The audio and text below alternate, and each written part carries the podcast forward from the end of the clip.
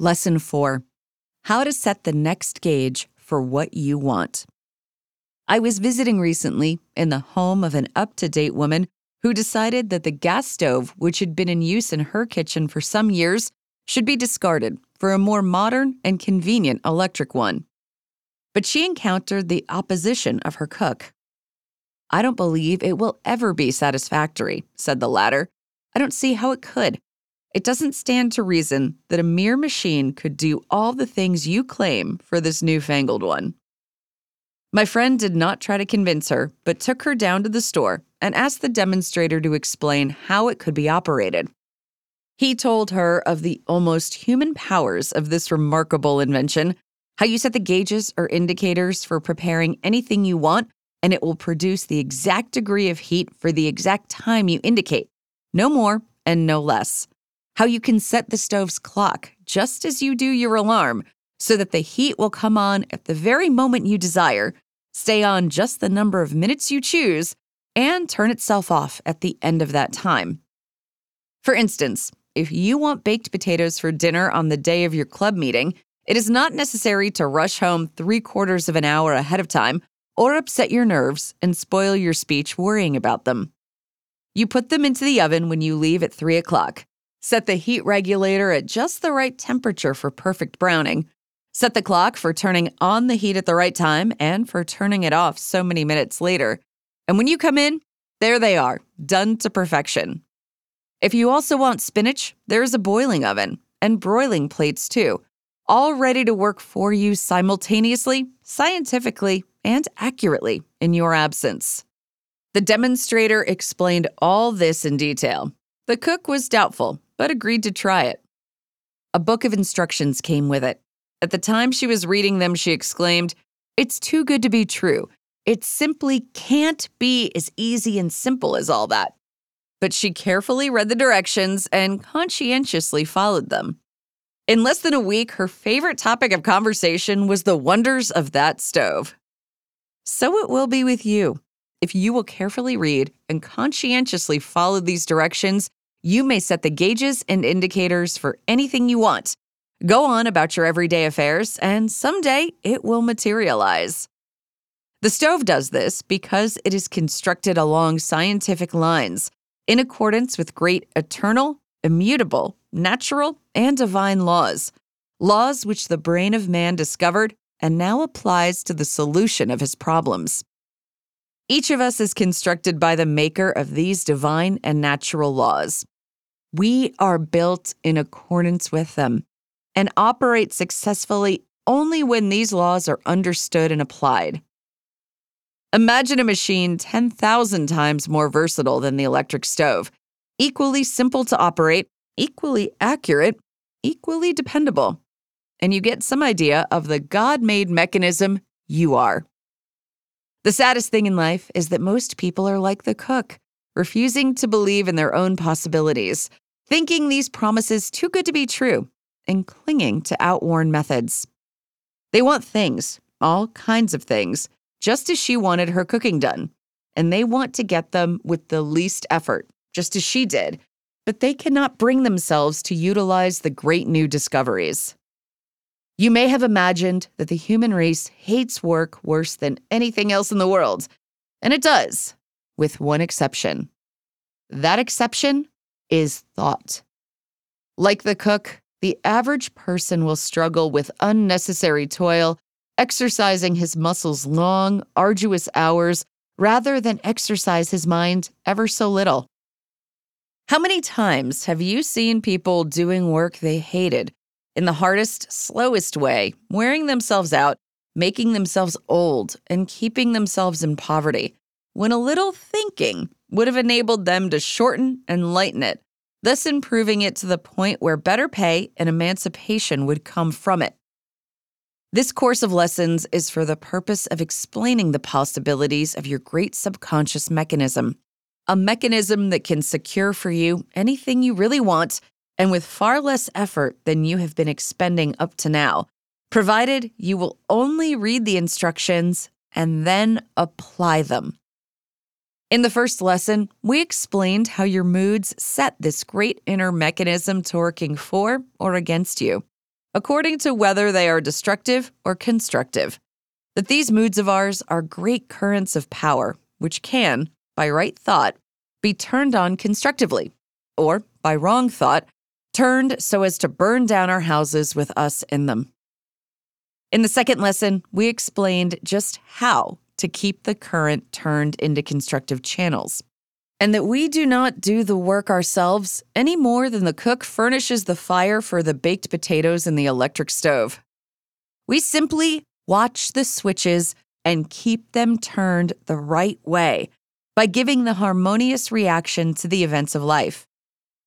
In the third lesson, we explained how definite desire generates a high voltage and focuses it on the things you want, how not to dissipate your current, how to make up your mind, just as the cook must, as to exactly what you want most. We can't eat everything for dinner, no matter how much we would like to. We must make a selection and then work toward its realization without thinking about all the things we decided to forego this time.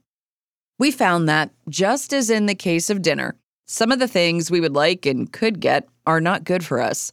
Some are not worth cooking, and some do not combine well with the other things we want more.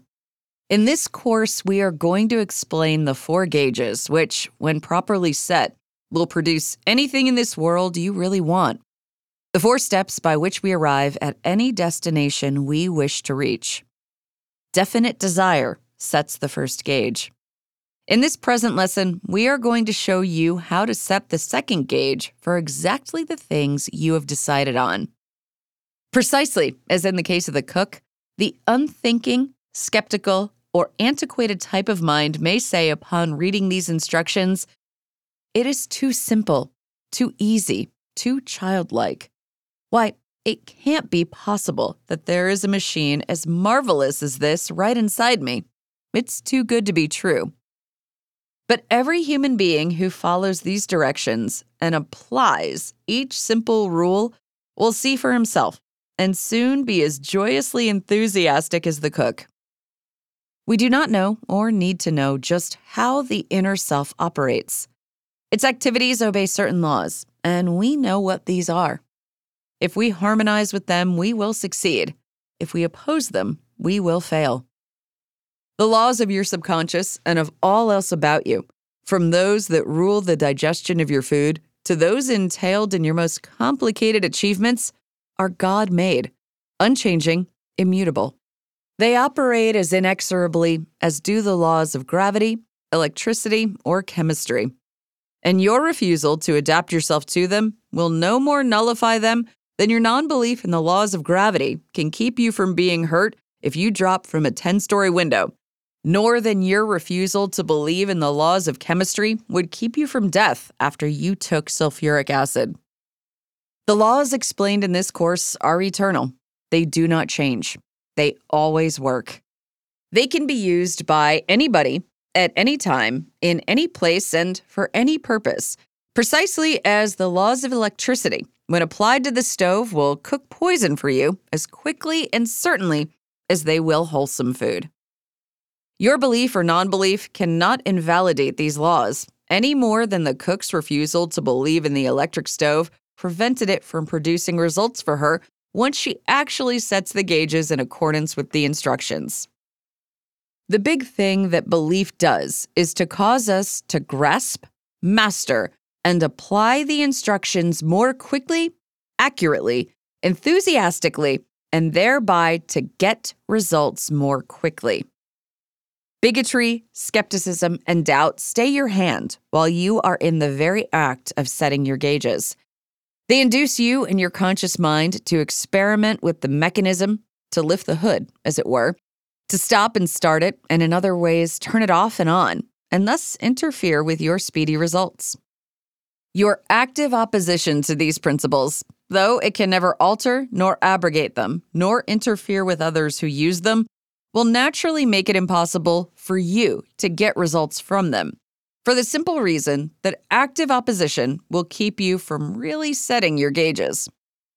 Though you might declare to us or pretend to your friends that you had turned them on, you would not actually have done so, For active opposition keeps you acting in its own direction, which in this case would be the opposite action from turning on the gauge.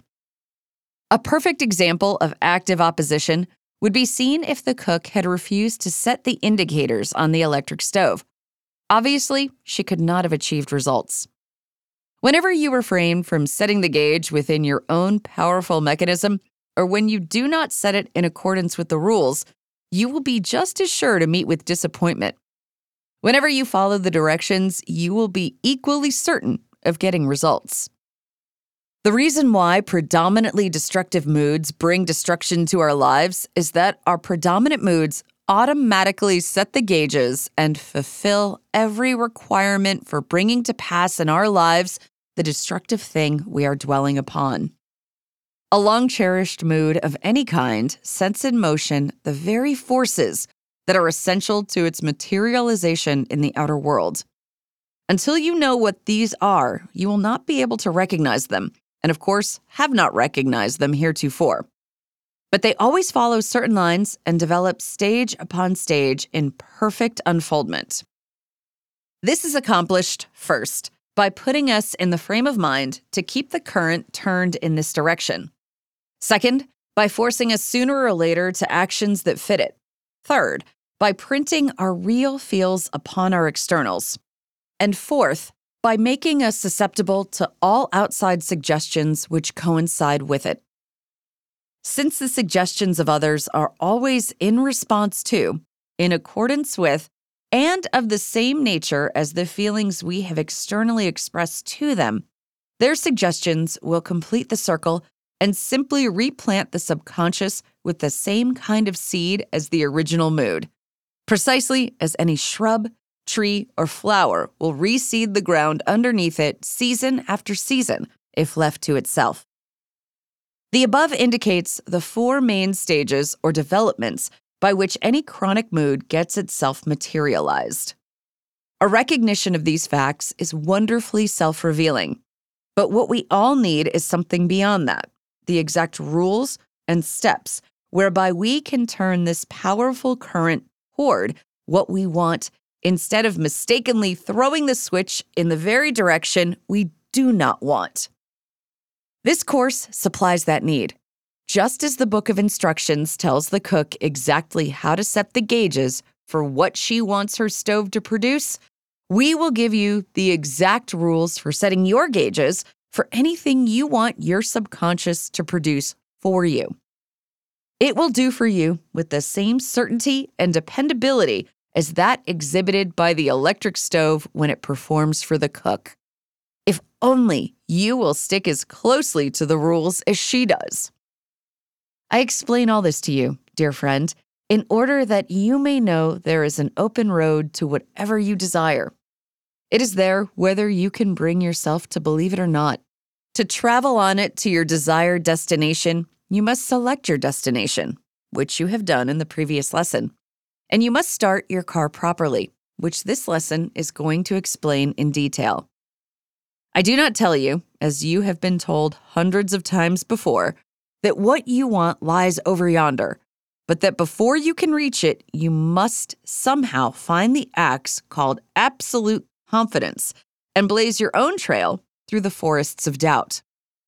He who can find that much confidence does not need me nor anyone else. He will find his own way to the land of heart's desire, as did all the great who achieved before this science was formulated. But he who cannot yet believe must be led gently and lovingly by the hand around the first turns and corners and over the foothills till he can see his own highway stretching away before him. This is my mission and the unique mission of these lessons. I am so glad hundreds of students have written me. You do not demand that we have full belief before we begin. For how can I believe I am going to get a thing if there doesn't seem to be certainty of it? How can I expect I am going to get this thing I want so much when I never yet got the things I wanted most? How can I have faith when there is nothing reasonable to base it on? My whole experience in life has been so disappointing, I simply haven't confidence in myself or in my ability to get what I want. My reply to all who feel so is this belief and trust and optimism will help a lot to speed up the delivery of what you want, but they are not absolutely essential to your getting it eventually. Non belief is of your conscious mind, and your conscious mind is something entirely apart from your subconscious. It knows very little about its operations and activities. You and that conscious mind of yours do not get this thing and bring it to you anyhow. This is all done by the subconscious, which begins to produce certain things for you whenever you do certain things to it, just as a clock starts to run when you wind it, just as a car starts when you step on the starter. You don't do it. You merely do certain things to your car. And because it is constructed in accordance with law, it responds. The same is true of your great subconscious. Backing it up with confidence will make it work more quickly for the simple reason that confidence makes you act more quickly, accurately, and effectively to set it in motion. Just as your belief in your ability to start your car makes you start it more quickly. Just as confidence in your car saves you the delays of puttering around or of stepping on the gas tremblingly, so confidence in your ability to do a thing helps you in two ways by saving time and by applying more power. A thing that is attempted with enthusiasm is already half done. Confidence that you are going to get what you want helps your subconscious get it for you because it flings into the front trenches all the bodily forces, generaled by your best brain forces. Fear that you will not get it chokes and shackles every cell in your body and brain till they lag and drag along behind. Even so, however, these body and brain soldiers are under the command of General Subconscious, and you have got to obey him, just as he has got to obey you.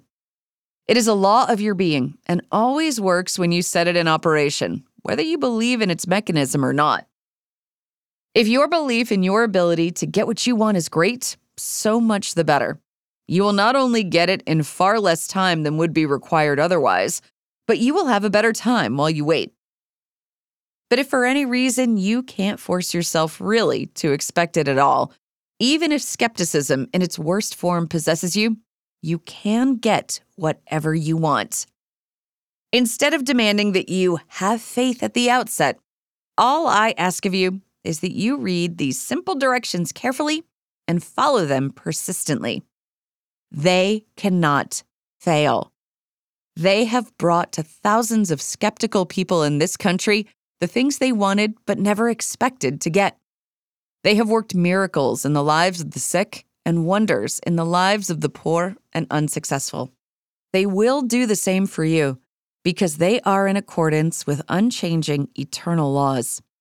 Every man can use them quickly and miraculously if he have enthusiasm, slowly but surely even if he lack enthusiasm, but no man can nullify them.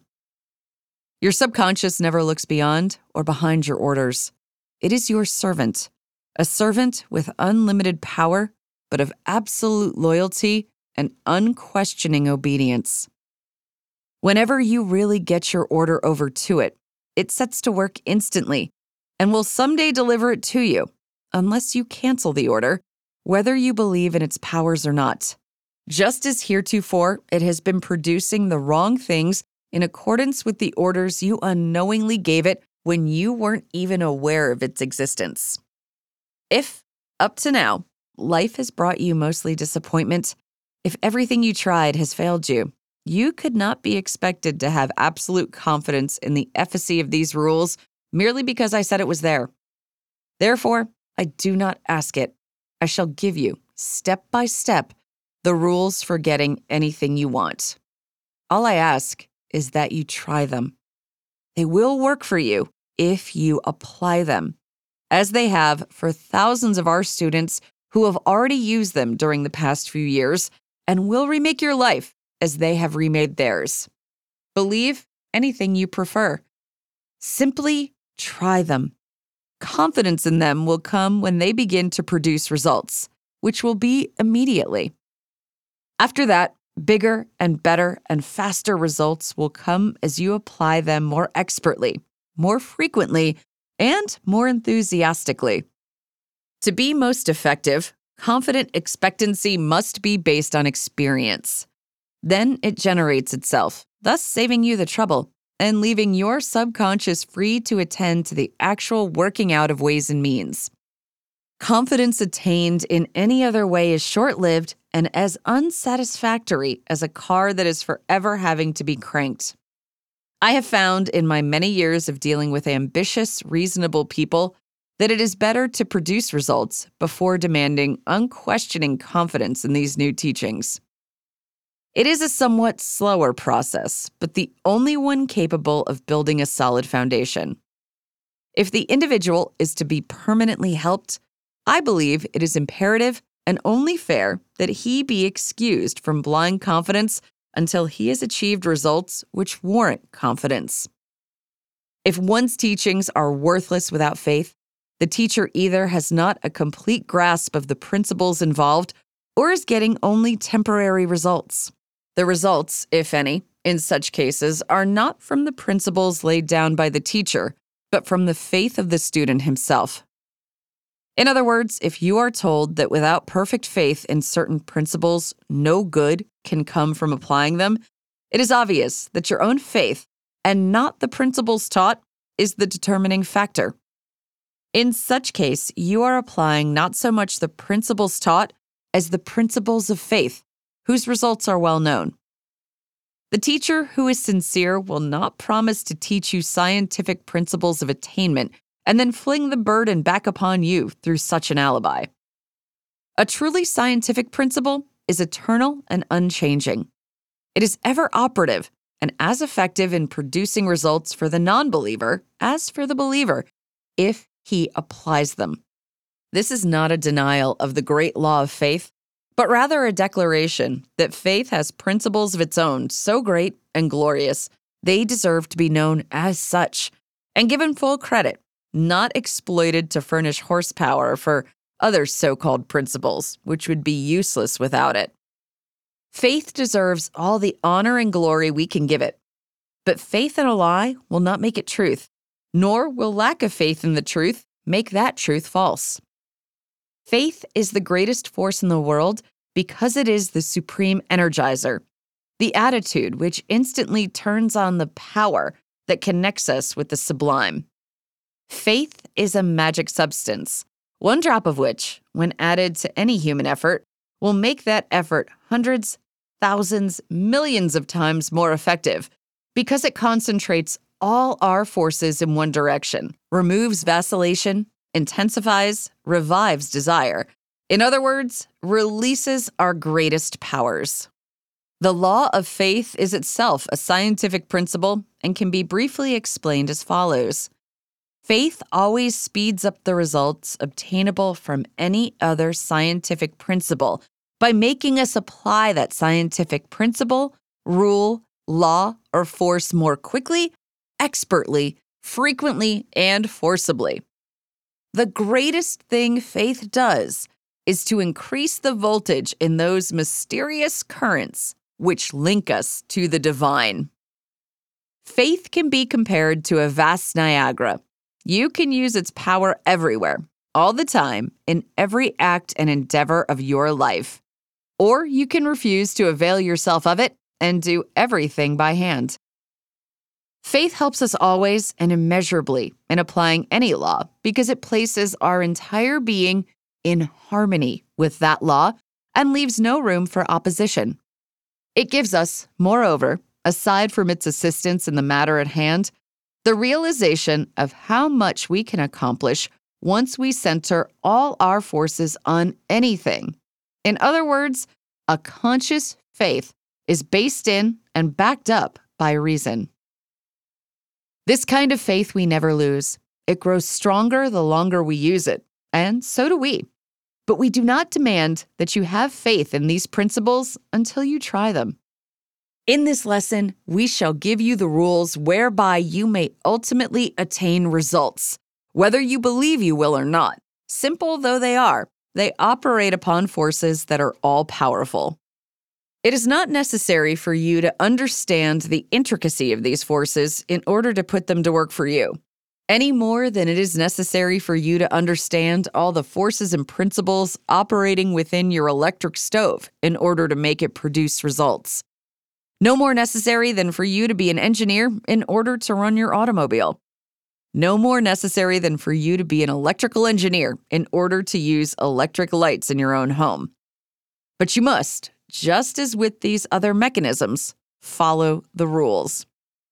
Your automobile is built upon very complicated principles, but every one of these is at your disposal and will produce results for you if you will only learn the few laws for their operation and apply them. Henry Ford himself cannot run one of his own cars any more effectively than you can if you will master the simple rules of driving. Vast laws, principles, and powers lie behind your electric lights, yet you can, by pressing certain buttons, light your home as effectively as can the greatest electrical engineer in the world. The following rules will do for you just what the pressing of an electric button does in your home, just what the few movements do for you in driving a high powered car, just what setting the gauges on the electric stove does. Bring to you and place behind your desires the vast, untold divine principles and powers necessary for their fulfillment. They no more explain these vast principles than the electric button explains electricity, and they do not need to. The great thing is that they always work if you use them according to directions. Come with me on an imaginary journey. We will go a million years back to a place called the beginnings of human language. There, we will find our remotest ancestors struggling to form words to express the feelings that surged up in their subconscious minds. The brain was little developed at that time, but the subconscious was full of ambitions and longings, the forces that have brought man up to his present stage of development.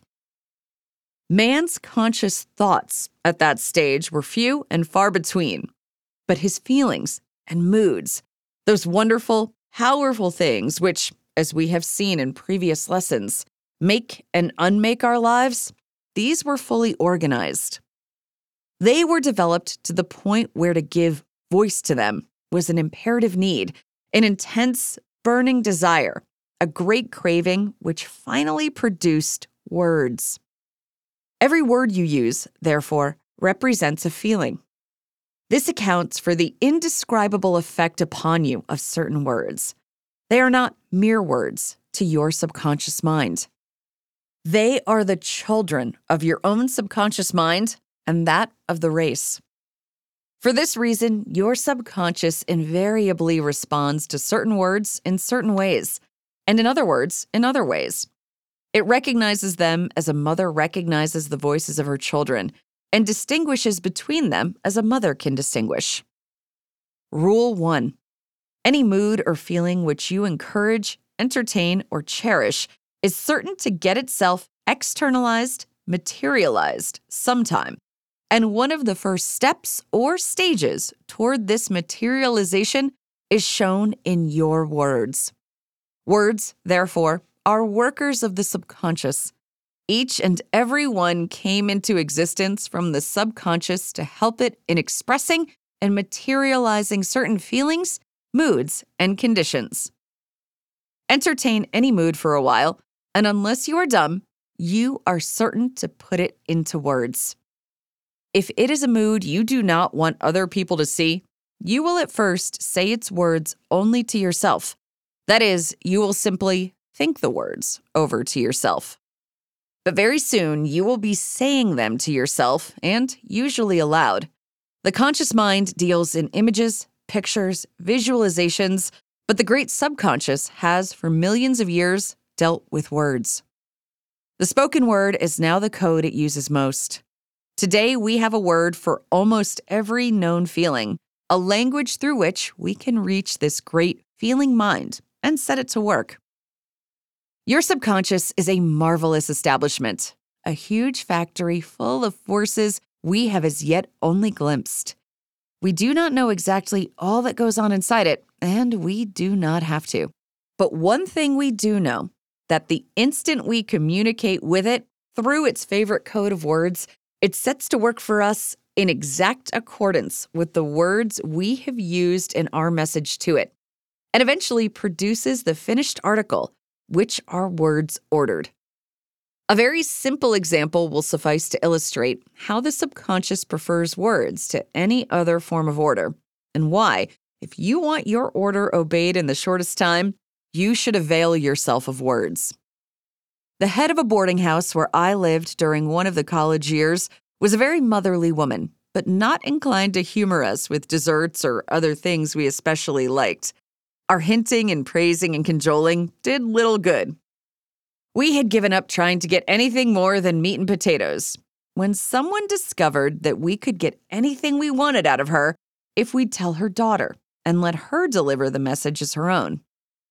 Our subconscious has a beloved child, and that child is the avenue through which it prefers to receive its orders and messages. That child in each of us is the little girl whose name is words. Written and spoken are her first two ones. Therefore, the next gauge in your subconscious is to be set through the help of this young lady. When you send your orders into the subconscious through her, you will not be disappointed. Rule 2 let your desire alone to find the right words for expressing itself. Do not try to hurry it. Do not try to think of any yourself, but make of yourself an open door, as it were, for receiving and registering whatever words seem to fit your desire. By this, I mean the words that suit you, that express to you the thing you want. Do not force yourself to us second choice words in connection with what you want. Wait for the right ones to come to you. They will arrive. You cannot have a desire very long without its crystallizing into words. But the ones most effective with your subconscious must be selected by your subconscious. Calling things as well as people by the right names is important. The right names, or words to be used in ordering the things you want and all the words in connection with them, will usually come to you spontaneously after you have dwelt for a little while on any particular thing you really want. In this, as in all other methods used with the subconscious, you should not agitate yourself or try to speed it up. It knows better than you possibly can just how to go about getting what you want, and nagging is neither necessary nor advisable. Therefore, relax your mind until just the words that seem to express what you want come to you. In most cases, these words have been in your mind and on your lips thousands of times before. You already know what you want, and since reading lesson three, you know what you want most. These desires will begin, if they have not already done so, to frame themselves into words, to boil themselves down into a few words, and some will condense themselves into just one word. The subconscious is a wonderful efficiency expert. It never wastes time or effort on red tape. It tends to formulate a symbol for everything, much as shorthand writers make symbols expressive of certain ideas. The success of Coué and his method is the most spectacular and convincing proof of the power of words. The Coué method consisted of one thing and one thing only having the patient or student say, Every day, in every way, I am getting better and better. The fact that hundreds of cases of disease, unhappiness, and inefficiency were completely cured simply by saying this phrase over 20 times a day is surely all the proof needed by a thinking individual of the great power of words in setting the subconscious to work. The Coué formula was no doubt the best general one that could have been devised for universal application but it did not cure all those who recited it. I am convinced that this was due to the fact that its phrasing did not appeal to all.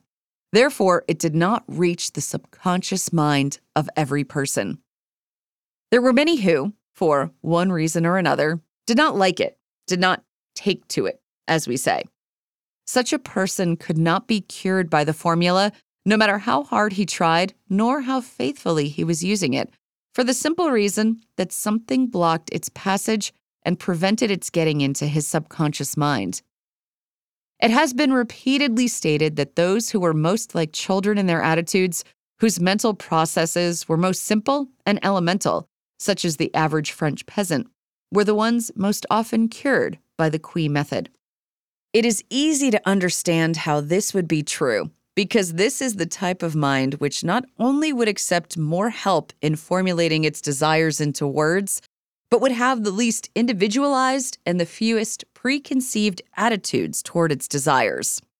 Greater and far swifter cures can be made by the highly intelligent, strongly individualized person, for the reason that such a one possesses a far stronger, far more crystallized subconsciousness, while those of the keenest brains, highest forms of mentality, and most distinctive individualities can secure the surest, swiftest results of all a high degree of intelligence, a definitively individualized personality, and especially a positive, successful conscious mind, all these are indicative of a subconscious mind which is unusually powerful, remarkably balanced, and thoroughly organized.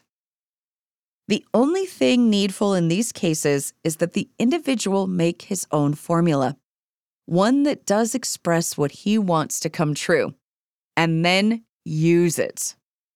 It is sad that the people with these greatest potentialities do not avail themselves more frequently of the tremendous potencies of their subconscious minds. Yet why they don't is easily understood. The conscious mind has worked so well and so successfully that they imagine it has secured all their results for them. Being successful, they have had no occasion to go over its head, beyond, or behind it for what they wanted.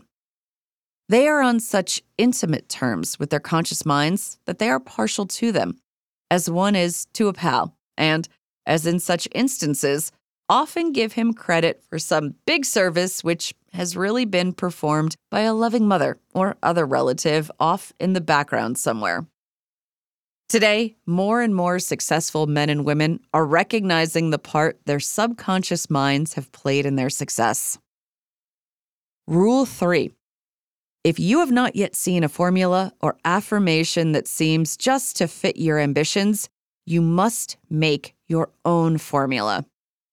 Do not copy Coué's, mine, or anyone else's. Do not make any special effort to have it pretty, didactic, dramatic, fancy, clever, polished, or any other thing. Take time and build a phrase that, to you, fits your own list of desires that boils them down, yet contains the general idea of them all. Or, if you prefer, make a formula for each one of the big desires you have down in your list of wants. I believe it will help you to understand just what is meant by making your own if I cite two instances from my own experience which show that each knows what affirmations help him most and that it is too personal a matter for anyone else to arrange for you. A very quiet, retiring, devout little woman told me that although she had studied the power of affirmation for many years, she had had almost no results. She had practiced a certain formula day after day for years. She was desperately in earnest and apparently had done her part. I asked her what she had been affirming all this time, and she repeated to me a dry theological phrase, one that her minister had used in a sermon years before.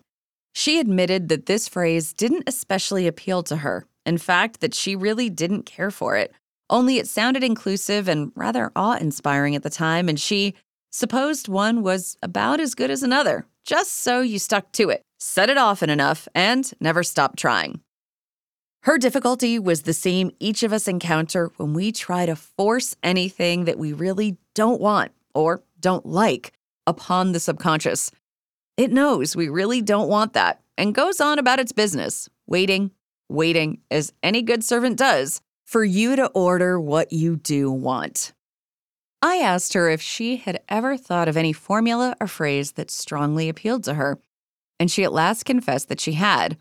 Only, said she, I never admitted it to myself, much less repeated it. It seemed so profane. Every time I want something, I would like to say, I'll get you in spite of, but of course I never say it. I've often wondered if it wasn't this wicked thought which kept me from getting the things I wanted. If you have that old word in your subconscious, I told her, it is because your subconscious, for some reason or other, has fastened on it as a powerful, vital weapon. It does not mean to be profane, only to get results. It evidently needs this word in its business, just as your carpenter may need certain tools you personally can't or wouldn't use. If you want to develop beyond it, better let him use it to build something better and thus grow out of the need for it. The fact that you have refused all these years to use this word is proof enough to him above that there is no blasphemy in your mind. She was some time bringing herself to accept this theory, but when she did, she made real progress. The other case was of an opposite nature and needed opposite treatment. He was a man of the roughest exterior, the loudest voice, and the most uncouth manners of any student who ever came to me. He had lived in a mining camp most of his life, far away from the refinements of civilization, yet he had been strengthened, uplifted, and, as he believed, directly inspired toward his financial success by an involved yet spiritual affirmation from one of Browning's poems. Rule 4 If something someone else has written suits you better than anything you can think of yourself, take it and use it by all means. We sometimes buy a house built by another person in preference to building one ourselves. We often find a ready made gown that pleases us better than anything a dressmaker could produce for us.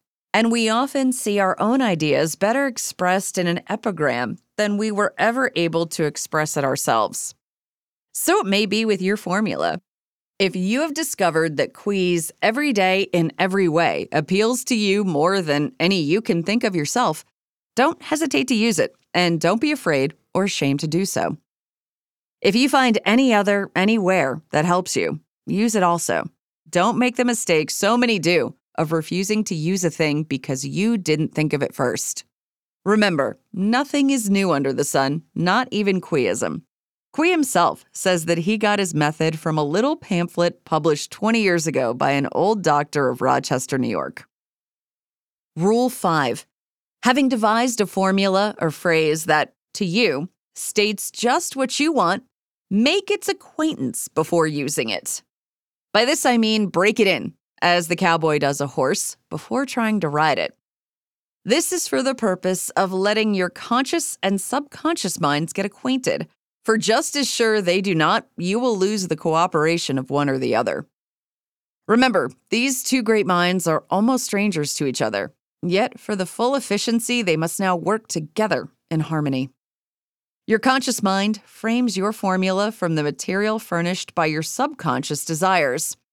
It is your conscious mind which, at this moment, is getting the instructions I am giving you. These two should agree on your formula if you are to get the fullest and quickest benefits from it. The refusal of their conscious minds to cooperate with Coué's formula prevented those who were not cured from receiving its benefits. Therefore, both your minds should like and enjoy the formula you arrange for yourself. This is easy and, in fact, inevitable if you let them alone to work it out and give it time to take root. Give these two minds of yours ample time to get together, to see something of each other, to adapt themselves to each other a little, as new neighbors would, before attempting the fullest intimacy. You will be the best judge of the proper time to begin to use your formula. If you have been fully aware for a long time of just what you wanted, or if you have been telling yourself in so many words what your wants were, your conscious and subconscious minds are already in unison on this important step, and you can proceed at once. In this case, what you have already been repeating to yourself as your greatest wants may constitute most, if not all, of your formula. But if all this is new to you, if you have never heard of the power of words over the subconscious, if you have never tried to formulate your desires, if your own words frighten you, if for any reason you do not find it easy and pleasant and natural to express your desires in words just yet, by all means, wait until these new ideas have had time to adjust themselves to you. Wait till you feel at home with them. Rule 6 When you feel perfectly at ease with and enjoy the statements of your own deepest desires, when you realize that they are not strangers to you, but the most real and vital part of you, begin to express them in some form. Again, in order to get the fullest results, I leave you to choose whatever forms or methods of expression appeal to you most. To the ear minded, the easiest was at first will be to speak it right out to say it aloud, to talk it to yourself. To the eye minded, it will seem much more effective at first if written down. If you are a naturally talkative person, you will probably find verbal expression easiest and pleasantest to begin with. But if you are one who prefers to express himself on paper, who writes better than he talks, you will feel more at home with your formula at first by writing it down several times a day. If you are neither of these, but think out ideas habitually which you never express either on paper or by talking, you will derive the greatest benefits at first by letting yourself think your formula over and over. If you do not so much think things out as feel them, then you will get the fullest and quickest results from your formula just by giving yourself time and opportunity each day to feel the meaning and significance of your formulated desires. If you find none of the above suggestions is exactly suited to your particular requirements, but feel it necessary to exercise your own independent judgment in order to meet your needs, do so by all means. Examine carefully the suggestions offered, then draw your own conclusion as to the formula and method best suited to your own case. Rule 7 if you are satisfied with the results you are getting from the one preferred form of expression, you need not add any other. But if you find the results are not all you want, it will be well for you to tap deeper regions of the subconscious by gradually expressing your formula in every way that you normally express other things. You have all these abilities, of course, locked away and one or more of them may be the very method you have been needing. It is now well known that art is produced only when the artist has been denied full expression through the more commonplace channels. The highest forms of literature, music, and acting are invariably productions that come out to the world through the little side doors because the big main ones in the artist have been closed up. Before going on to the next rule, Let's see what you have now done towards setting the gauge for this second step. You have framed the formula which contains the boiled down essence of your deepest desires. You have put it into the words that most appeal to you. And you have decided which form of expression comes easiest and most natural to you. Rule 8 Do not fail to practice your formula every day and as many times a day as you can do so without interfering with your regular activities. Learn to sandwich it between other things, especially when waiting for streetcars, elevators, telephone answers, the return of your change at cashier's windows, and the hundred other times each day when you are delayed for a moment in the traffic of life. At such times, instead of growling, working yourself up into a nervous state, or saying the things that aggravate the situation, grasp this opportunity to concentrate on your formula. In one year's time, such a habit would enable you not only to make great headway toward what you want, but it would remake your disposition, your facial expression, and your chances in life. I have found that the capitalization of these off moments serves a triple purpose in that it keeps us reminded of the good and strong in us instead of the bad and weak. It holds the switches in the right direction. It remakes our predominant feelings. And besides all these, produces other helpful effects, some of which are too deep and far reaching to be explained here, but which helpfully and permanently affect our whole lives. Rule 9 in addition to these, avail yourself of a well known and effective plan by expressing your formula or affirmations the moment you are awake in the morning. No matter what troubles you may be facing, let the formula come first. Say it, write it, think it, feel it, or otherwise dwell upon it for a few moments before permitting yourself to go on to the consideration of anything else whatsoever. Do the same thing at night as soon as you are ready to go to sleep, saying your own best beloved statement of desires over and over till you lose consciousness. The subjective state, which lies between wide awakeness and sleep, is the ideal one for digging out weeds and planting good seeds in the subconscious. Whatever we say over or think about to ourselves at this time goes straight to the subconscious and begins to produce results immediately. This one thing alone accounts for much of the world's misery. Most people use these subjective states for reiterating the very troubles they fear. If you will follow these rules, you will be far better able to meet and vanquish anything that menaces you. If you will follow this plan every day for a month, you will find the number of things which do arise to threaten you will have decreased. Also, you will be surprised to note that many of the things which now irritate you have no longer any effect upon you. Rule 10. In addition to these unexpected halts, there are others which are forced upon you in your work and activities. There are also certain things you must take time to do every day of your life and which you do so easily they use up no mentality. Use these for planting in the soil of your subconscious the formula containing your big order. Think of the hours you have mentally and spiritually wasted during your life up to now, just putting on your clothes, lacing your shoes, and washing your hands. Think of the months it would count up to if we computed the time the average woman spends doing her hair and the average man in shaving. Naturally, we must not neglect these things. Time thus spent is profitably invested, but it could be used for two purposes simultaneously. We do all these by habit, that is, without thinking or feeling, and little, if any, mental energy goes into them. But it goes somewhere. The mind is never idle during one waking moment. What it usually does at these times is more harmful than helpful to us.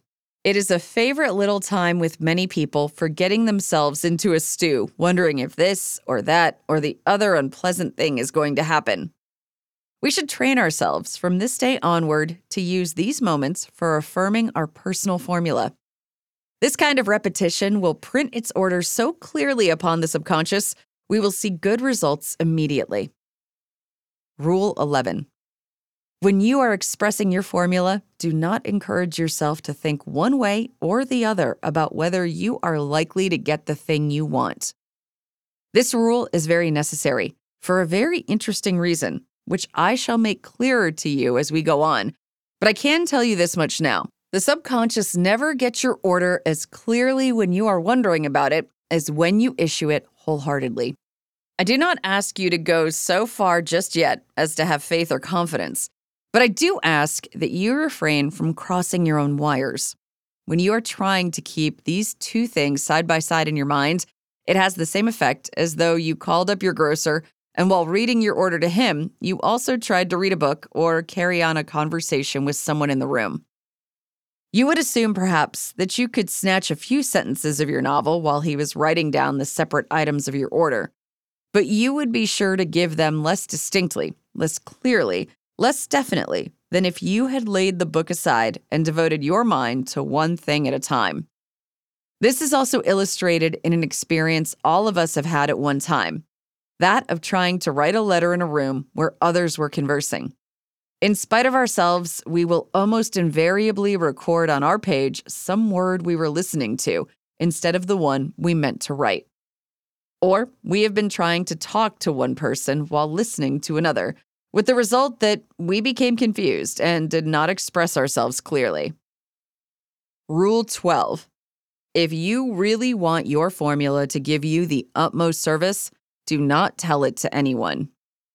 This is a necessary precaution because your subconscious is interested in no one in the universe but you, and also because you can never do justice to your deep desires when trying to express them to others.